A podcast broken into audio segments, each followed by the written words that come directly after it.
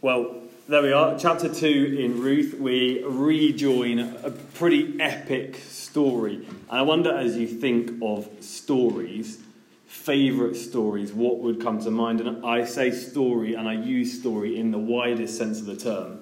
Maybe uh, your favourite book, or maybe a favourite film. Maybe it's a, a, a life event that's been documented.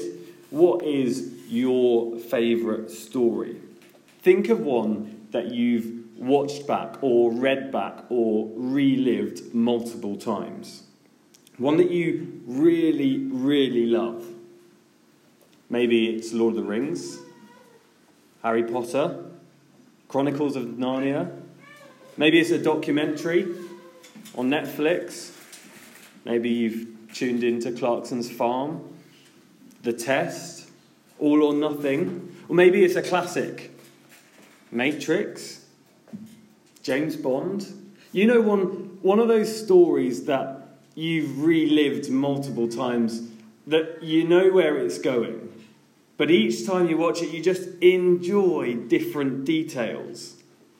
It's very different, isn't it? The first time you experience, you live the story, from the hundredth time, the tenth time you go back, because you know just where it's heading. The first time you watch a film, you read a book, you read or watch a documentary, you, you genuinely don't know how it will be resolved. It's more emotionally loaded and involved. But then, when you go back to watch it a fifth time, read it a tenth time, relive it, you just notice these tiny moments. Moments where the story really hung on these details. You come to appreciate really different bits of the story. Without fail, a story that you love becomes more alive. There's maybe not quite the same emotional, intense feeling because you know that it's going to be resolved. But you are able to notice something more of how the details contribute to the story. Don't know if you've ever avoided a sports fixture result to wait for the highlights or wait for match of the day maybe. You get these moments where you watch back and the highlights are edited in such a way you can kind of work out what's happening. If they spend a, a, an unusual amount of time on a pit stop or a substitution or, or some event, you can tell, you can see that it's going to contribute to the story. It's been edited in such a way that it, it brings out the details. You see, when you edit, when you go back, when you relive, you've got the benefit of hindsight. It gives you the context for what's going to happen. Maybe you avoided Bake Off this week. A few Bake Off fans around the room, I'm sure. And you saw on social media, or you heard, there's drama in the Bake Off this week. I'm not going to spoil it, but there's drama in the Bake Off this week. And you just watch with a slightly different eye. You, you focus, you, you look out for what's going to happen. We do it naturally when we tell stories of our own life events. We include and we express the details that really contribute to the, the point, the moment that things all get resolved. And here in the book of Ruth, we're unravelling the story, and chapter two, it gives us something of the, the benefit of the editor's notes.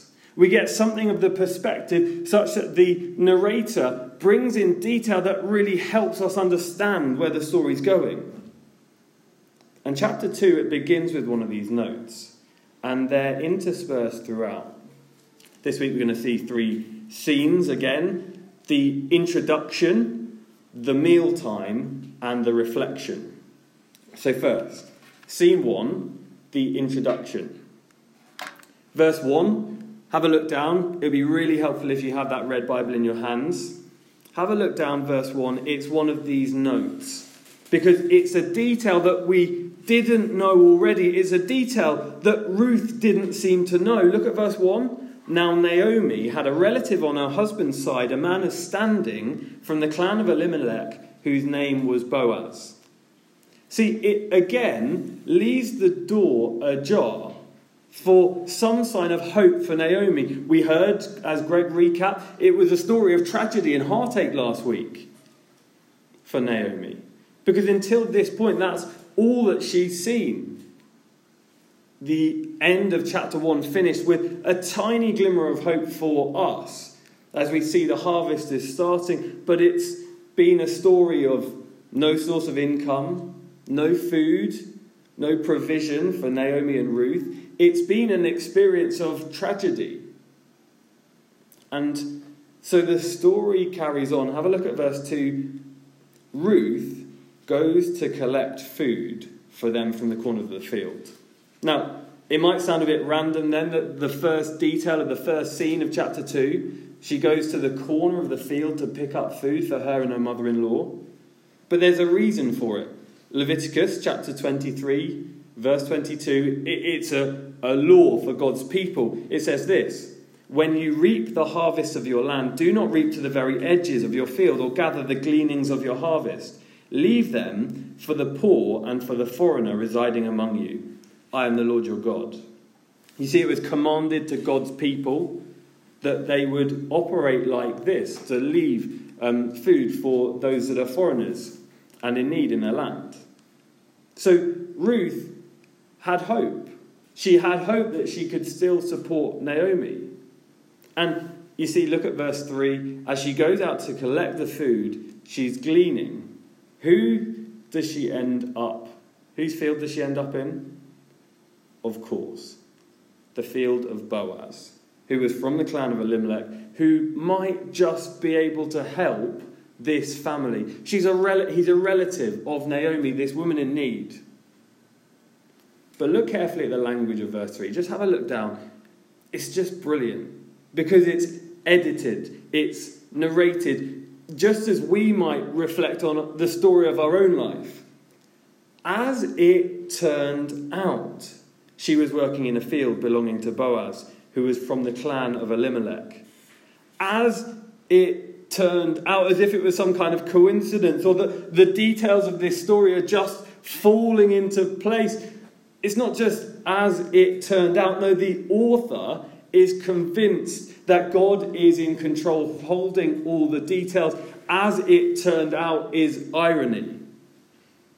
It really contributes to what's going to happen, that it turned out that Ruth was in this field. A few years ago, uh, we lived in Baldock in Hertfordshire, and we were actually living with my parents for a little bit of time. Um, Elise was uh, going to have a baby, I was going to be a student, and we were trying to find a flat to live in.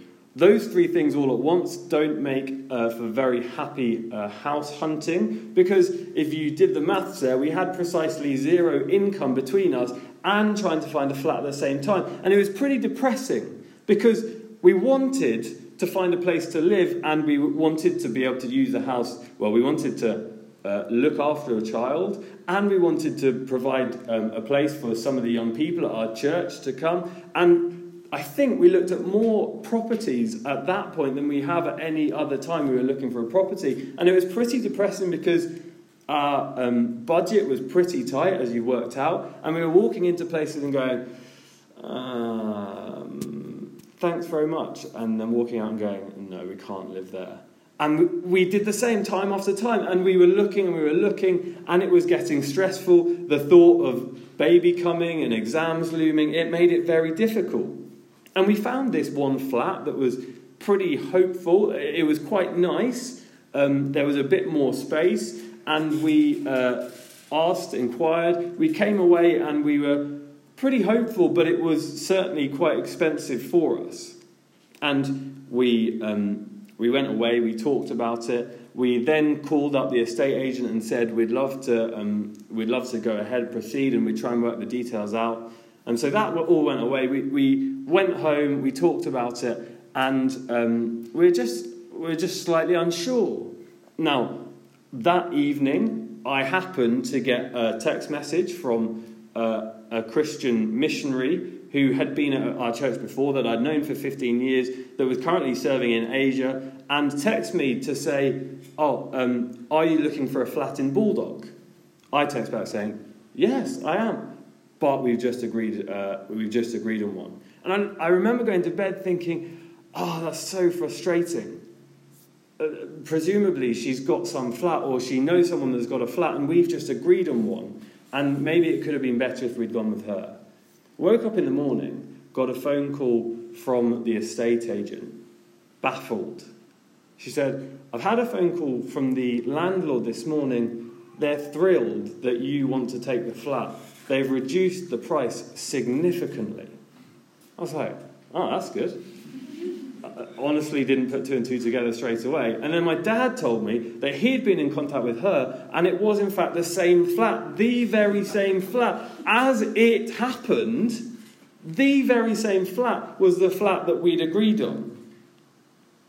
Now, you could just say, as it happened, of course, but with no careful planning, no clever ideas, no person fixing it up for us, we just happened to decide on this flat. And look, maybe in a circumstance like that, it's very easy to say, oh, well, of course, God provided for us then. But it, it's, it's, it's pretty rare, isn't it, that things become so clear so quickly. More often than not, the story continues like we see here. It might look like, from our human perspective, that things happen by chance. Normally because we can't quite grasp the perspective in the moment. I can tell you, when I went to bed that night, I was gutted. I wasn't thankful for the Lord's provision because I didn't recognise it.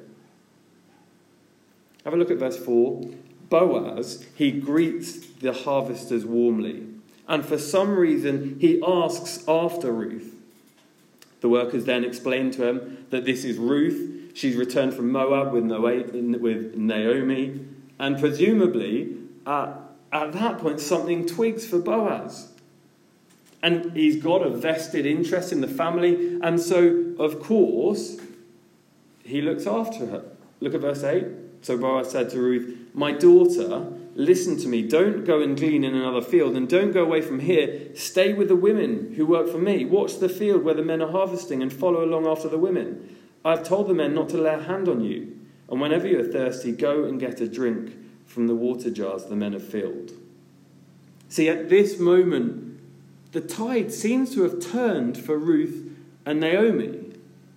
But without the editor's notes, without the context that we can read, we can see the story being knitted together as we read. It makes no sense. Look at how Ruth responds in verse ten. At this, she bowed down with her face to the ground. She asked him, why have I found such favour in your eyes that you notice me, a foreigner? It makes no sense. Remember, she's still in the trenches, battling, fighting for survival. She's still got the burden of all of the, what's gone on in her family. She's still in the context of tragedy and chaos. We can be so quick as we read it to think, oh, it's completely turned around. It's all good from here on in. But even here, Ruth's battling to see what's going on. And here's where Boaz pulls things together for us quite nicely. Look at verse eleven. Boaz replied, I've been told all about what you have done for your mother-in-law since the death of your husband, how you left your father and mother and your homeland and came to live with a people you did not know before. May the Lord repay you for what you have done. May you be richly rewarded by the Lord, the God of Israel, under whose wings you have come to take refuge. Because you see, this as it turned out meeting is not an as it turned out. In fact, God is in complete control. We might use the word sovereign. But in the moment, Ruth or Boaz can't necessarily see how the plan is unfolding, what's going to happen. No, you see, remember, Boaz has made the decision to honour God by showing his kindness. That's what he did as he left the field, the corner of his field. He welcomed a stranger. And you see what Ruth's intention has been in what Boaz says. Her intention was to honour Naomi's God by supporting her and finding refuge in him. You see, in play, in this story, at the very same time are two th- significant things. God is sovereign and in complete control and in charge of every single detail of what's going on. And at the very same time, Ruth and Boaz are responsible for their own decisions, for, for making a decision that honours God. The two things don't contradict in each other in any way. They work together in tandem. The theological term for that is concurrence. At the very same time, God is in complete control and we are responsible for our actions.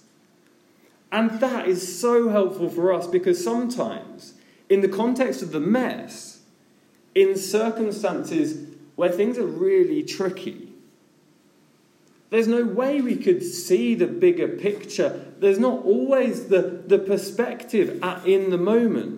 We can't always decipher God's sovereign plan when we're right in the mix of it. Sometimes we hurt. And yet, we know that God is in complete control. He is at work, and we can trust him. And actually, that means it is good for us in those moments to make decisions that honour him as the sovereign king of the universe. I wonder what's come to mind as we've thought about tough circumstances in the last two weeks. What is it? Maybe it's very raw and real to you right now. Maybe the battle of what's going on in life doesn't need much thinking about. Maybe it takes a bit more time to think of that tough circumstance. I know some of you are right in the trenches, and it, and it might not be clear how God is at work right now, pulling things together for your good. But God is faithful even to a people who fail him. And he's gracious even using our own actions as part of his plan. You can cling to him in the midst of really difficult things. And it is good for us to make God-honouring decisions. Well, look what happens next. Boaz's kindness, it continues. Scene two, the mealtime. Ruth is invited to dinner. She eats all she could possibly want. There's leftovers. She gets up to carry on. And Boaz is just abundantly helpful. He just continues to help. He gives an ephah of barley. That probably equates to about uh, two weeks of supplies for two people. It's abundantly helpful. You know that feeling when you get something that you just can't quite get your head around how good it is? It's so unbelievably generous. You can't wait to go and tell someone. It, it, it takes time to get your head round. Here's Ruth and Naomi. They've been struggling for years. They're lonely. They're vulnerable. They can't provide for themselves. They're struggling. They need help. And as it happened, on meeting this man, everything seems to be changing. You can just imagine Ruth walking back to Naomi, fully laden with barley, beaming. It's like walking in to tell your family or friends that you've just won a holiday. You've just been given a pay rise. You've been given a tax rebate or something far more exciting. But how much more thrilled are you when it's something you so desperately need? And you receive it in abundance. I wonder what that thing is at the moment. Desperate for a night of sleep, and one comes in full. Desperately struggling financially, and a large injection of cash. Really struggling in the stress and strain of work. Desperate for a new one. Maybe in that moment, as something arrives, you could so quickly go to thanking the the person that gives it. Maybe it, it might just be a relief. You go, ah, we just so desperately needed that. Maybe you think, oh, well, it's about time. We've been waiting for that for so... We deserve that. How do you respond when the thing you so desperately need comes along? Let's have a look at Ruth and Naomi's response. Scene three, the reflection. Look, Naomi's response as Ruth bowls in the door with thirteen kilograms of barley on her back. Where did you glean today? Where did you work? You can imagine, can't you, the, the, uh, the uproar, the surprise as she comes back with thirteen kilograms on her back. Naomi wants to know who's responsible for this kindness. And Ruth says, it's Boaz. Look at verse twenty as, as Naomi recognises, the Lord bless him, Naomi said to her daughter-in-law. He has not stopped showing his kindness to the living and the dead, she added. That man is our close relative. He is one of our guardian redeemers. And you see here in that moment, that moment right there is really interesting because probably for the first time in the book, something one of the characters says brings a wider understanding to us. For the first point, it's not the editor's notes that bring some clarity on what God might be doing in this moment. But for the very first time, Naomi seems to be recognising God's kindness. There's a shift. The detail isn't given by the editor, it's given by Naomi. This could be a guardian redeemer. Here's two clues that Naomi's starting to twig.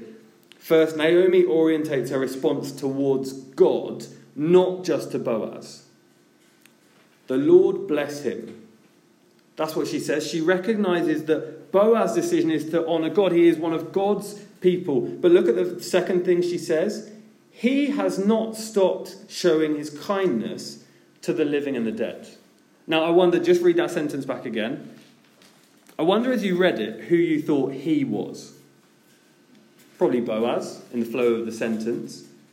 But it could equally be God. In fact, there's many scholarly arguments about who the he is in that sentence. Now, I'm not sure we can know definitively. In fact, it might just be that it's ambiguous. But what we can surely say, at the very least, is that in God's loving kindness, shown through Boaz, Naomi is blessed. Naomi has responded by acknowledging God. She's responded that God's got something to do with what's going on. Here's the second clue. Look back down in verse twenty. She added, that man is our close relative. He is one of our guardian redeemers. See, Naomi for the first time has a glimmer of hope in her eyes. That is exactly what her family needs. He could be the one to redeem the family. And you see what's remarkable about Naomi in this moment is there's a change. She's gone from bitter, empty, Mara, to feeling blessed, feeling hopeful. She's recognising God's loving kindness. And as Naomi reflects with Ruth, there's still a danger. There's still a danger for her that she could remain bitter and only cling to Boaz as the solution. She could just go, oh, that man, he's a top guy. He's given us all we need. Let's just stay near him. It's all about Boaz. But remember, Boaz, he's reflecting God's loving kindness to his people. Boaz is obedient to the law. And for us, the picture of Boaz reflects the kindness that God demonstrates for us. We're to look through Boaz, the, a redeemer, to Jesus, the redeemer, who when we were far off, in desperate need, bitter, vulnerable, alone, desperate for provision, Jesus gave himself for us in full. And you see there's a danger. Like last week, we saw in really trying circumstances, in grief, in sadness and sorrow, we lose sight of the faithful God. A God who is faithful, even to a people who reject him. A God who gives all we need in Jesus. But there's a danger too, that in the day-to-day, in normal life, we don't recognise his loving kindness to us either. Are you in danger of rolling out the phrase, ah, as it happened? Are you in danger of being fixated on good things that appear in life without recognising the giver? Sometimes I think I'm really challenged that we're slow to say, God's done this. God's given us this. And it's right to be cautious sometimes, but I wonder if we could be more intentional in reading our own life stories, a bit like how we read Ruth. Do you keep a record of the things that you ask God for? Could you revisit them and recognise the ways in which God answers? Are you in danger that when God shows his loving kindness to you today, you miss it? Look, as we close chapter two, have a look at verse twenty-two. Naomi said to Ruth, her daughter-in-law, "It will be good for you, my daughter, to go with the women who work for him, because in someone else's field you might be harmed." She doesn't know what, she doesn't know how, but she knows it will be good to stay near Boaz. And so we eagerly await the ch- next chapter. What will that look like? How will God provide for this family? But as we close, there's maybe three helpful ways we can look, like Naomi does in verse twenty to twenty-two, when the story of life is unfolding. We can look back on God's faithfulness, on how he's never failed in his extraordinary commitment to his people. Look back on what he's done throughout history, what he's done in the Bible, what he's done ultimately in the Lord Jesus, and what he's done in our own life. And recognise as we look back that the Lord is faithful. We can look out, look out for lo- God's loving kindness in our unfolding story today. We need to employ an active orientation that recognises that God is at work. Because he uses as it turned out moments to provide for his people. He uses the faithfulness of his own people. And we can look forward, look forward for God's deliverance. And just like Naomi here, we often don't know what that looks like in the struggle of the moments that we face, the circumstances that feel overwhelming. We don't know exactly what God's deliverance might look like in the immediate. It might be some kind of miraculous intervention on its way soon. But it could well not be. It could be a long struggle that, that culminates ultimately in a glorious, ultimate deliverance in heaven. But what we do know for sure is that he will deliver. And it will be good for us to stay close to him, in Naomi's words. Will we look out, look forward? Let's pray.